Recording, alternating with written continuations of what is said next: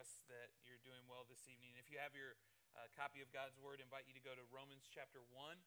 Romans chapter 1. We're going to continue tonight to make our way through uh, the book of Romans. Uh, opened last week with uh, the opening sermon introducing uh, the book of Romans, and uh, tonight we're going to dive into more of it. So, Romans chapter 1 will be in verse 8 through 15 this evening, considering Paul's motivation for more. So if you're there, you found your place, you stand with me as we pay honor to the reading of God's Word.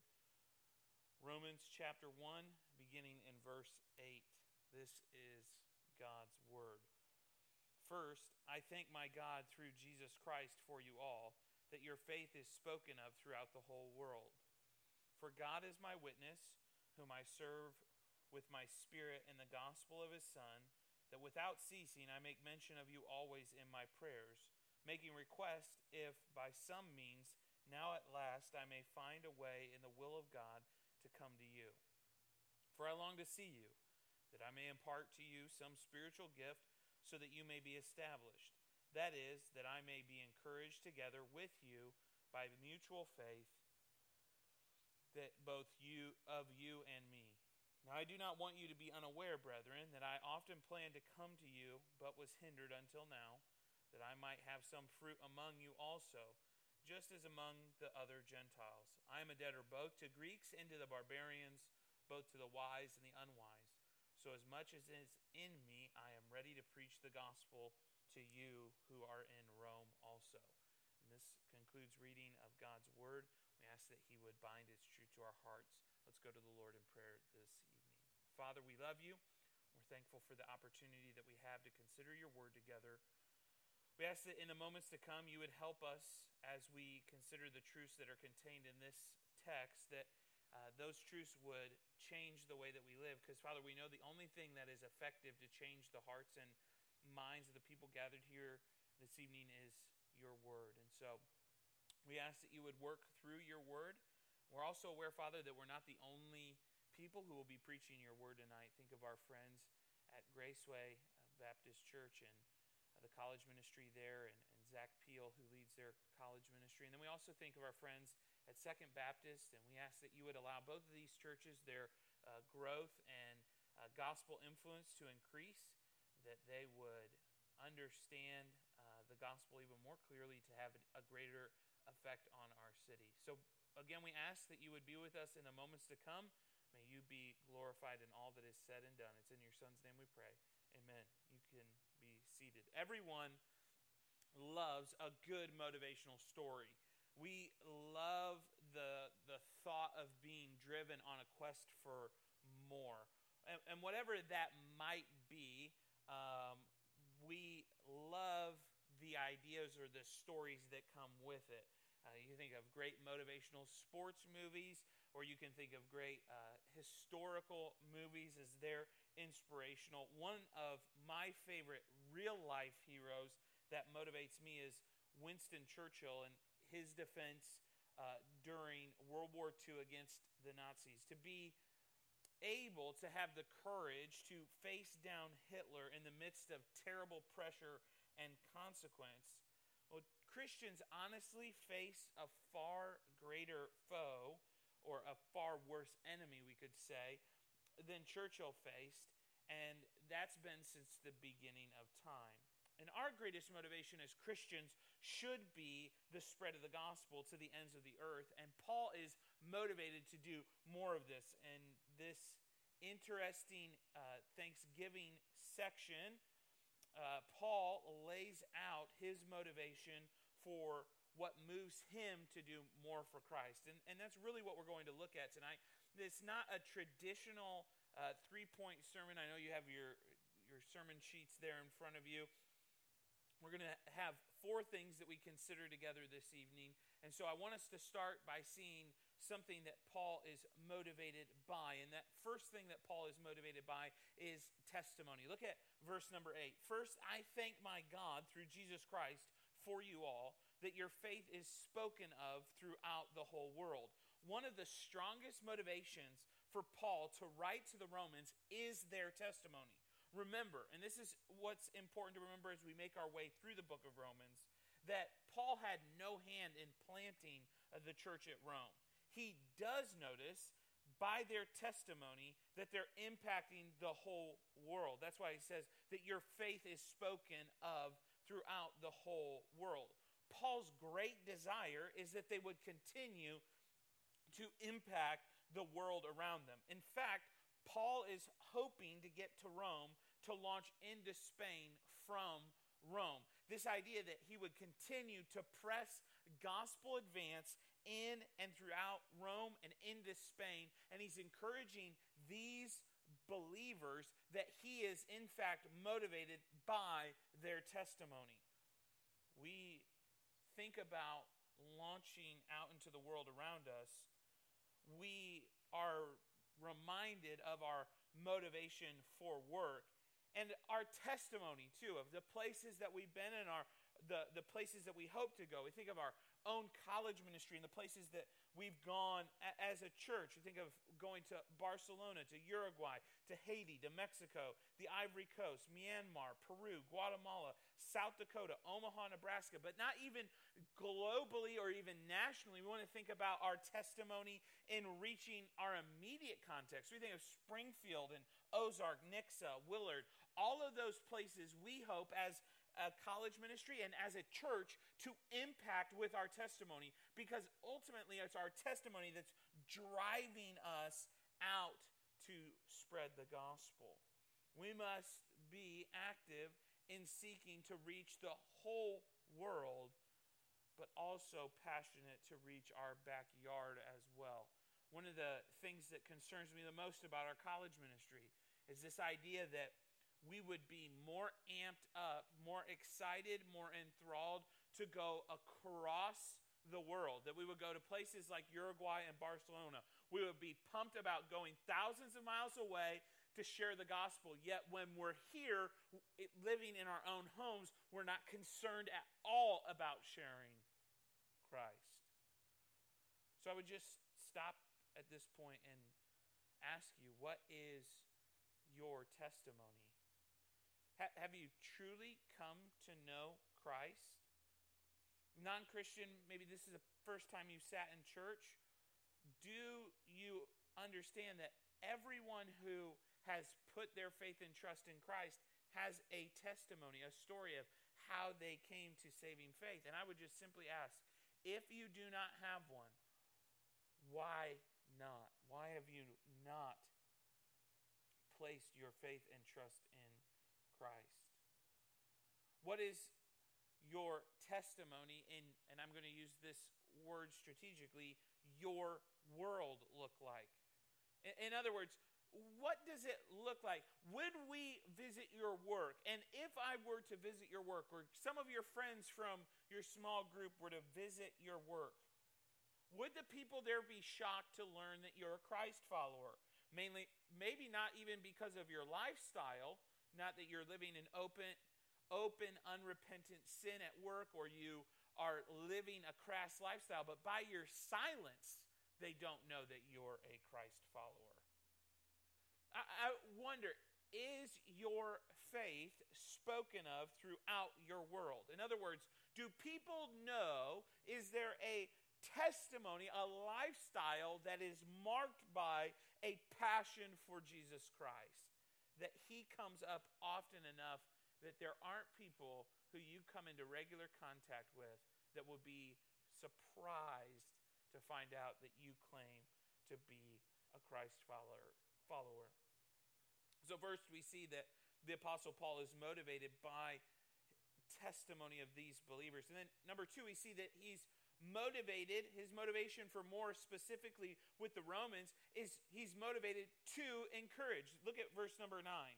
For God is my witness, whom I serve with my spirit in the gospel of his Son, that without ceasing I make mention of you always in my prayers, making request if by some means now at last I may find a way in the will of God to come to you. For I long to see you, that I may impart to you some spiritual gift so that you may be established. That is, that I may encourage together, may be encouraged together with you by the mutual faith both of you and me.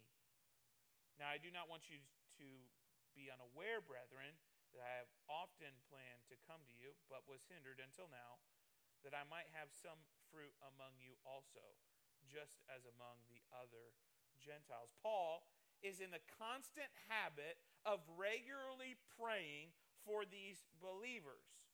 The, the word for prayer here is the idea of pleading, and it's intended to communicate Paul's intense desire to be able to get to Rome. Paul is assaulting. Think of it this way Paul is assaulting. Think of a, an assaulting attack on God's throne uh, with petitions to be able to go to Rome. He desires to be with them, he longs to be with them. But he doesn't long to be with them for merely hanging out or, or merely to spend time with them. He longs to be with them because his goal in going to Rome was to impart a spiritual gift to these Christians. I think sometimes our motivation to encourage people is more motivated by what we benefit by being around other people than it is by our genuine desire to encourage them in the Lord. That we would gather together here mainly for our own benefit or our own fellowship that isn't really centered around Christ, but merely is a social club. R. Kent Hughes notes that Paul is not sure what gift he might impart because he had not been to Rome. He simply wishes to enhance their spirituality. This begs the question do we have a desire to enhance the spiritual well being of the people that we go to church with? Think of tonight. You're here. Yes, we get it. You're here. Wonderful. We're excited that you're here. But are you here to enhance the spiritual growth of other people? Think about Sunday morning in small groups. Are, are you going to small groups because that's the expectation, or are you going with expectation of how you might help other people grow? Christian that lives in the West is assaulted constantly by the idea that church is all about them. But if we were to examine the collective prayers of the Apostle Paul, we would do well to remember that church, more often than not, has very little to do with just us and everything to do with all of us collectively. And it's not just that Paul desires to encourage believers, he also desires to reap spiritual fruit with them. He goes from imparting a spiritual gift, verses 11 and 12, to verse 13, saying, Now I do not want you to be unaware, brethren, that I often planned to come to you, but was hindered until now, that I might have some fruit among you also, just as among the other Gentiles. Paul doesn't just want to go to Rome in the sense of spiritual fruit in encouraging believers, he also desires to go to Rome that he may reap spiritual fruit. What does it mean to reap spiritual fruit? He wants to see more people come to Christ.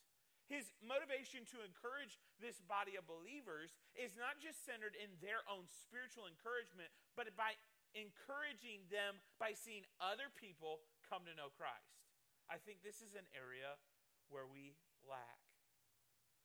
Yes, we may be encouraging each other to read our Bibles more. We may be encouraging each other to pray more. But if we were to evaluate the health and well being of our ministry in the light of the amount of people who are coming to know Christ, that is an area where we would be encouraged, but currently don't see much fruit. Paul understands that the conversion of unsaved people to Christ encourages a body of believers. And to that end, this is where we must press in and say, are we doing all that we can to see Christ, or Christians, people come to be Christians in the context of our communities? So I'd ask you tonight do you desire to see others built up in their faith? Do you have a genuine desire to see them grow in their knowledge of Christ, how much are you realistically investing in the people who are in your small group? And not investing with any sight of return, not investing with any hope of, well, maybe if I invest in them, they'll invest in me. But genuinely reaching out to those around you, making sure that they're growing. And then I would ask you this when was the last time you intentionally planned to en- encourage another believer in the Lord? When was the last time you showed up at something or knew that during a, the day you would see someone who was a Christ follower and intentionally plan that I want to build them up in the Lord? And one of the primary ways that I can do that is by encouraging them to continue in some area of growth that I am seeing. Again, this means that we have to take our eyes off of ourselves and put our eyes on other people, looking at how they might be able to grow, looking for areas where we might be able to encourage them instead of just caring about me and what I desire. And then the, the final question I would ask here is who are you intentionally trying to reach for Christ? Some of you, if we were to go around the room and we asked you, who are your non Christian friends that you're praying for right now, that they would understand Christ, you would say, David, I don't have any non Christian friends. To know the greatest need of all of humanity and never make an effort to share it with other people is the height of hypocrisy. To say, I know how you can experience eternal life and never share it with anyone is the culmination of hypocrisy. To say, I know the way to God and not share Him is the most unloving thing that we can do. So we have to ask ourselves tonight who in my life do I have a regular relationship with that doesn't know Christ and I'm trying to share Jesus with them? So we first see a motivation to, and then a motivation by, and now we bounce back to another motivation by. So think in terms of two motivations by and two motivations to. So, number three tonight. Not only is Paul motivated by the testimony, and not only is Paul motivated to encourage, he's also, number three, motivated by calling. Look at verse 14. I am a debtor both to Greeks and to barbarians, both to wise and unwise. Paul makes it clear here that he is a debtor. And as a debtor, there are responsibilities that come with that debt. Some translations read or render the word debtor to mean under obligation. So, what is this calling or obligation? Well, Paul, as a convert of Jesus Christ and called to gospel ministry as an apostle of Jesus, is under the obligation to proclaim the gospel. And the rest of the qualifiers make it clear who it needed to be claimed to. So Paul is under a motivation to proclaim Christ, to proclaim the gospel. This, this debtor, this debt that he is under, that he sits compelled by, is the proclamation of Jesus Christ. And then he uses those qualifiers Greek and barbarians, wise and unwise. Paul uses the terms Greeks and barbarians and wise and unwise to communicate that it was an all encompassing message. It's an all proclaiming message. This message doesn't go to some and not others. It's not like there's a select few people that need to hear this message. This is no insider message. This isn't a secret club message for a select few, but for the world as a whole. Now, Christians understand that God will save some, or is in the process of saving some. Not everyone will call upon the name of the Lord and be saved. We know this from the text of Scripture that Christ, death is a universal offer, but not everyone will believe in the offer. This is going to be something that's talked about at length in the book of Romans, and we will dive into. But suffice it to say tonight, when asked the question of who Paul must preach this gospel message to, Paul's answer would be a resounding everyone. Paul does not go around searching for those who would accept Christ as if he had the knowledge of who would put their faith and trust in Christ. No, he simply knows that he is under the obligation of God to proclaim this message to everyone. Greek and barbarian, wise and unwise. Why? Because the gospel cuts across all divisions. There is not one human being on the face of the globe right now who does not need to hear the gospel message. There is not one people group, there's not one uh, sectarian gathering of people around an affinity. So you think of in the, uh, the divided world that we live in, especially in the West. There's not a political party, there's not a people group, there's not an organization, there isn't a group of people anywhere under the sun that does not need to hear the message of the gospel. Christians must take this message everywhere. That's the compulsion that Paul feels. He understands. He went from terrorist to Christ follower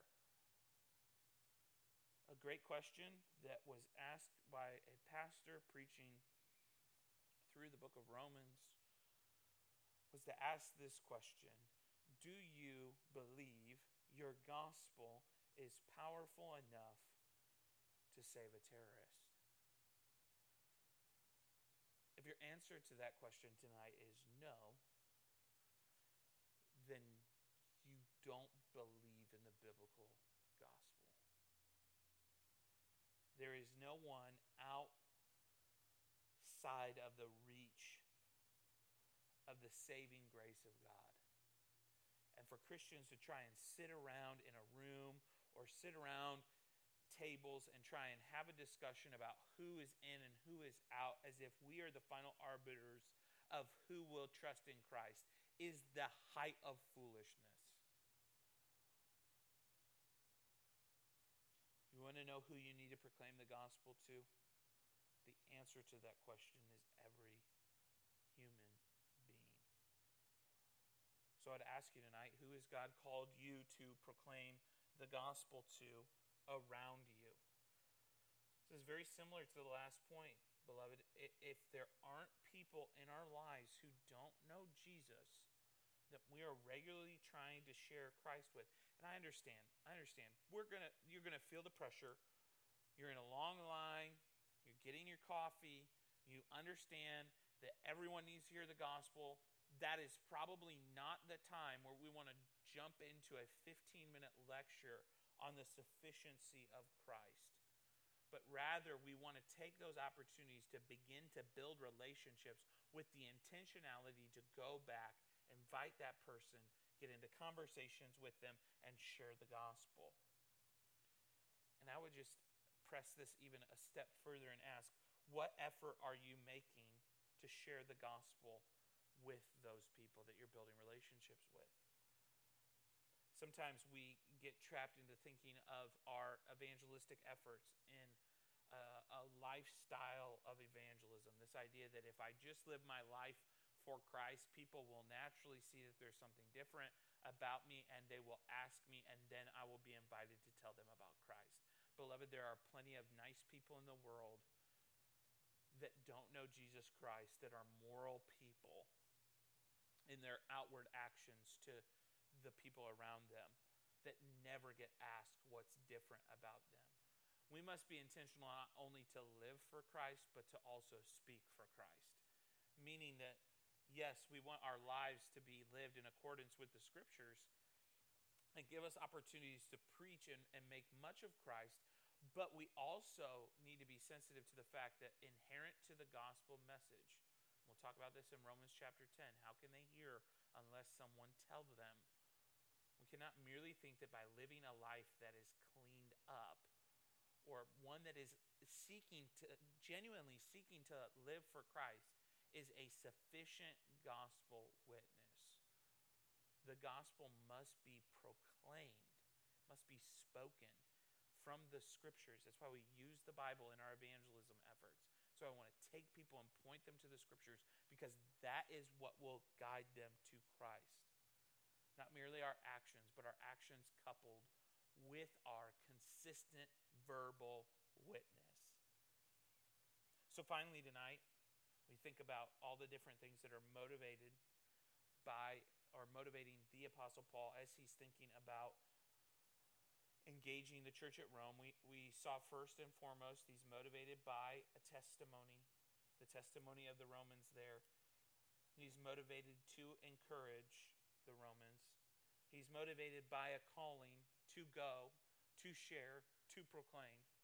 And then finally, he's motivated to preach. It's a successive building argument that gets to this point. He is motivated to preach. Look at verse 15. So, as much as is in me, I am ready to preach the gospel to you who are in Rome also. Paul makes it clear that his writing is motivated by a desire to preach the gospel to those in Rome. The, the way in which Paul writes is clear that he doesn't just have that first proclamation in mind. So we don't think of just an initial offering of the gospel or a first preaching moment. What he has in mind is building the Christians who are in Rome up to maturity. Paul didn't just want to see churches planted. So he's not on a, a church planting campaign just trying to get little churches boop, boop, boop, planted all over the then known world and then just leave them as if they're babies to kind of sort it out for themselves. In fact, we could make the argument that all of his writing is intended to grow churches to full maturity. He writes to churches. Paul doesn't primarily write to people. Although he does, we think of Titus and Timothy, and we think of Philemon. But Paul primarily is writing to churches Corinth, Galatia, Philippi, Colossae, Thessalonica. These are his main concern to see them grow up to maturity. It's not enough just to get them off the ground, they've got to grow up into maturity. He wants to see every member built up in every way possible in Christ. And how does he see that strategy unfolding? It's through the clear proclamation of God's word. Beloved, make no mistake tonight there are two primary means, or we could say, better yet, we could clarify that and say there is a primary vehicle for changing the world, and there's a primary way to drive that vehicle. The, the consistent witness of Scripture is that the primary vehicle that God is using to change the world is the local church. Not the parachurch organization, not the campus ministry organization, but the local church is the vehicle that God is using. Anything that is not the local church should come along and supplement as an addition, not an replacement. So, if there is a primary vehicle that God is using, the primary way in which that vehicle is being driven is the preaching of the word. The pulpit drives the church. Someday you may find yourself looking for a new church to join. You may move from here, relocate. You're going to have to judge the church that you will join first and foremost and primarily on the preaching that takes place in that pulpit. I think I am under no obligation that you would merely come here for fellowship. And I hope you would never just come here for fellowship and, and dismiss preaching as if that's not a necessary component. It is the necessary component. It must be robust, it must be biblical, it must proclaim the truth of the gospel. And when it doesn't, it needs to be corrected. So the Apostle Paul is motivated to preach, to see people come to maturity. And it's kind of as if he's weaving this through. He's asking multiple times some of the same questions, just different ways. And that would be the question that I ask you tonight Do you desire to see people come to maturity in Christ? Again, we're just going to constantly be reminded through the book of Romans get the eyes off of yourself and onto Christ. And when you get your eyes off of yourself and onto Christ, what that helps you to do is it allows your lenses through which you see life to look at people rightly and desire the right things for them, and then by extension, the right thing for yourself. Do you desire the, that your small group, the people in your small group, would come to maturity in Christ? What about your friends? Maybe they're not in your small group. Maybe through some unfortunate stroke of organizational um, identity or, or practice on the part of our college ministry, you're not in the same small group as your best friend. Do you desire to see that friend come to maturity in Christ? Those of you that are dating or want to date or would just like the opportunity to go on a date. Do you desire to see that person come to maturity in Christ? Again, this is moving us from a self centered uh, understanding of what it means to follow Christ and motivated by a genuine desire to see other people come to maturity in Christ. And I'll just ask you, lastly, have you asked people to help you to reach maturity in Christ? It's one thing to be looking to do this in other people, it's another thing to ask and invite people to speak and to come into your life and, and be able to say, I don't see you growing here. What would it look like tonight or sometime in the future to, to get your friends together, maybe just a friend at a time, to get uh, the person that you're dating, to go out to, to enjoy a meal together and to ask those people, what are the, the two or three areas of my life where you think I'm lacking spiritual maturity? And then not be defensive. But to legitimately ask someone, where do you think that I could grow in my walk with Christ? You know, Paul here in this particular text has a deep desire to care for those that are around him. He's big hearted in the sense that the overflow of his heart is to see Christians grow. What would it look like in our college ministry, and even if we were to extend this to our church, if we were that intentional in caring for others to grow and to see some of my friends come to know Christ? I hope that's our desire. I, I hope and pray that we want to be that intentional and caring for others to grow and to genuinely see some people come to know Christ. That we would be motivated more by Christ and more by His Word and the glory that is due God than we are our own motivations for our own personal gain. Let's pray together this evening.